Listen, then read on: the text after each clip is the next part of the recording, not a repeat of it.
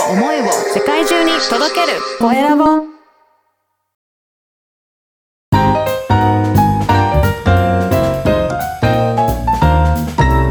ポッドキャストの配信で人生が変わる。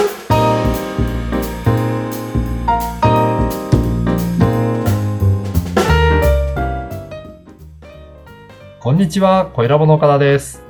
こんにちは山口智子です岡田さん今日3月31日早くないですか？月日が流れるの、あっという間にもう3月も終わりですね。ねえ。まあちょっとね春が来るのは嬉しいですけれども。はい。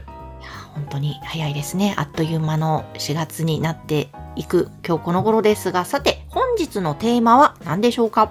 はい。本日はですね、ヒットの秘訣についてちょっとお話ししたいなと思います。おこれは気になりますね。ヒットの秘訣最近あの、よく YouTube とか、あとは TikTok とか、なんか山口さんそういった動画の配信の映像とかって見たりとかしますかね？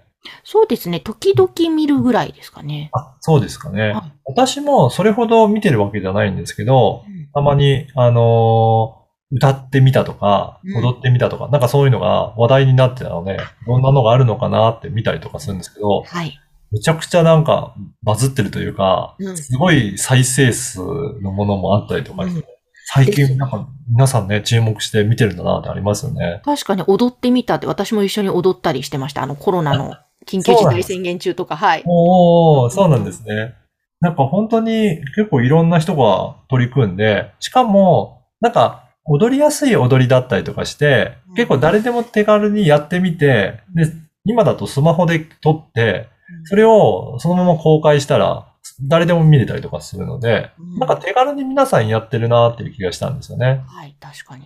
うん。だから、ちょっとアーティストの方ともどういうふうにしてうん。自分のえー番組だったりとかコンテンツをアクセスを増やしていったらいいのかって言ったときに、うん。やっぱりこだわりがあって、例えば洋楽のこういうジャンルのが好きなんだっていうのはあったとしても、うん。おそらくそういうのでなかなかあの流行ったりさせるのって難しいんじゃないかなっていうふうな話になったんですよね。はいはいこれよりも誰もが知ってるあの曲とかってなると、うんなんかちょっと見てみようとか、一緒に真似してやってみようっていうような、うんなんかそういった行動って生まれやすいんだなっていうのを、いろんなちょっとアクセスの多い、えーエピソードとかを見ていて、そんな感じがしましたね。ああ、なるほどね。確か、うんそうですね。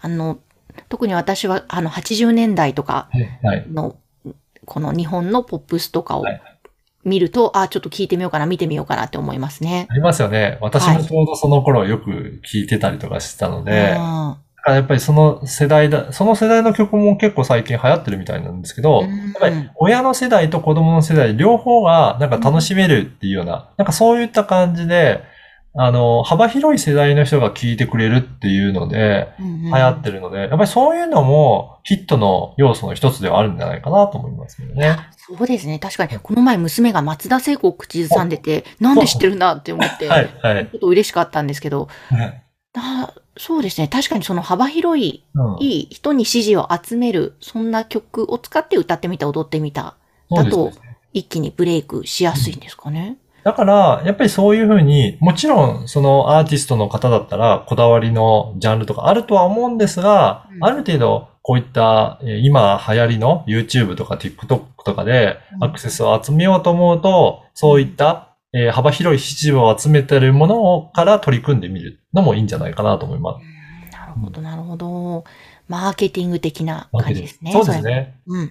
で、そこで、その中でも自分のオリジナリティをどう出すかっていう工夫をしていくと、よりファンがついて、うんあ、じゃあこの人のもうちょっと見てみたいなって言って、次のコンテンツを見てもらうとかっていうことがあるので、うんそのオリジナリティと、いえー一緒に、えー流行ってるものをやってみ見るっていうのを、まあ、うまくバランスを取りながら取り組んでくることって、すごく大切だなと。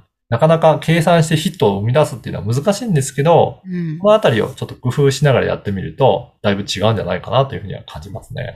そうですね。本当だ。オリジナリティも大切ですもんね。両うん方。えーわかりました。今日はそのヒットの秘訣についてお届けしました。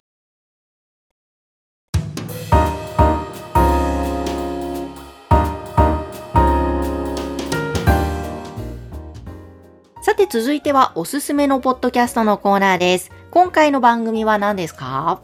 今回はですね、おかえり私、ほどけるラジオ、うん眠りにつく前の癒しの誘導とセルフラブという、えー、春菜さんというヒ,、えーヒーリングシンガーの方の番組を紹介したいと思います。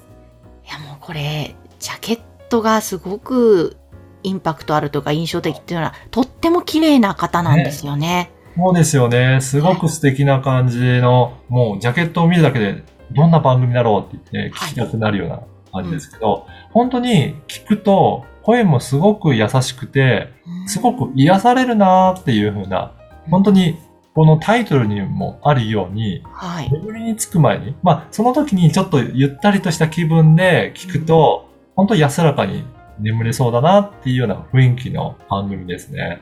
へえ、なんかいいですね。本当このタイトル通り、眠りにつく前にゆっくり聞きたい感じですね。そうですね。で、これ、第2回のところでは、そういった、あの、ヒーリングの、えー誘導の、えー音声も、えー配信されているので、ぜひそれも聞きながら、えー誘導して、えーもらって、で、癒してもらうっていうのも、すごくいいなっていうふうに感じます。これ、繰り、ポッドキャストって繰り返し聞けるので、あ、そう毎。回毎回ね、はし、あの、繰り返し聞いてみるのもいいんじゃないかなというふうに感じます。あいいですね。やっぱりなんか音もそうだし、声でも癒されますもんね。本当そうですよね。なうんので、こういった音聞いて癒される。あと、よく聞くのが、ポッドキャストを聞きながら、うん結構寝ちゃったっていう方ってうん。多いなっていう気がするんですよね。へえ。あの、リスナーさんからの声で、いつの間にか寝てましたとかっていうような、うんそういった、あの、報告いただくこともあるので、皆さんなんかそういったリラックスした時間に落ち着いて聞くっていうのも、ポッドキャストを取り入れられてるんだなっていうのを感じますので、ぜひそういった時にも、うんはい、聞いていただければいいかなと思いま。ですすね。いねやーいいですね。なんかこのアートワークを見てるだけで癒されましたけれども。はい。ね、そうあの、映像だと、うん。目で見てなきゃいけないんですけど、お休み前なんかは、もう目を閉じて、耳から癒されると、そのままほんとスッと寝られるんじゃないかなと思いますね。いやーいいですね。本当そういうポッドキャストの使い方もいいですね。はい。うん。さあ今日はこの素敵な番組ご紹介しました。おかえり私ほどけるラジオ眠りにつく前の癒しの誘導とセルフラブこちらご紹介しました。さて皆様からのご感想、ご質問、LINE 公式アカウントでも受け付けています。説明文に記載の URL から登録をしてメッセージをお送りください。岡田さん、今日もありがとうございました。ありがとうございました。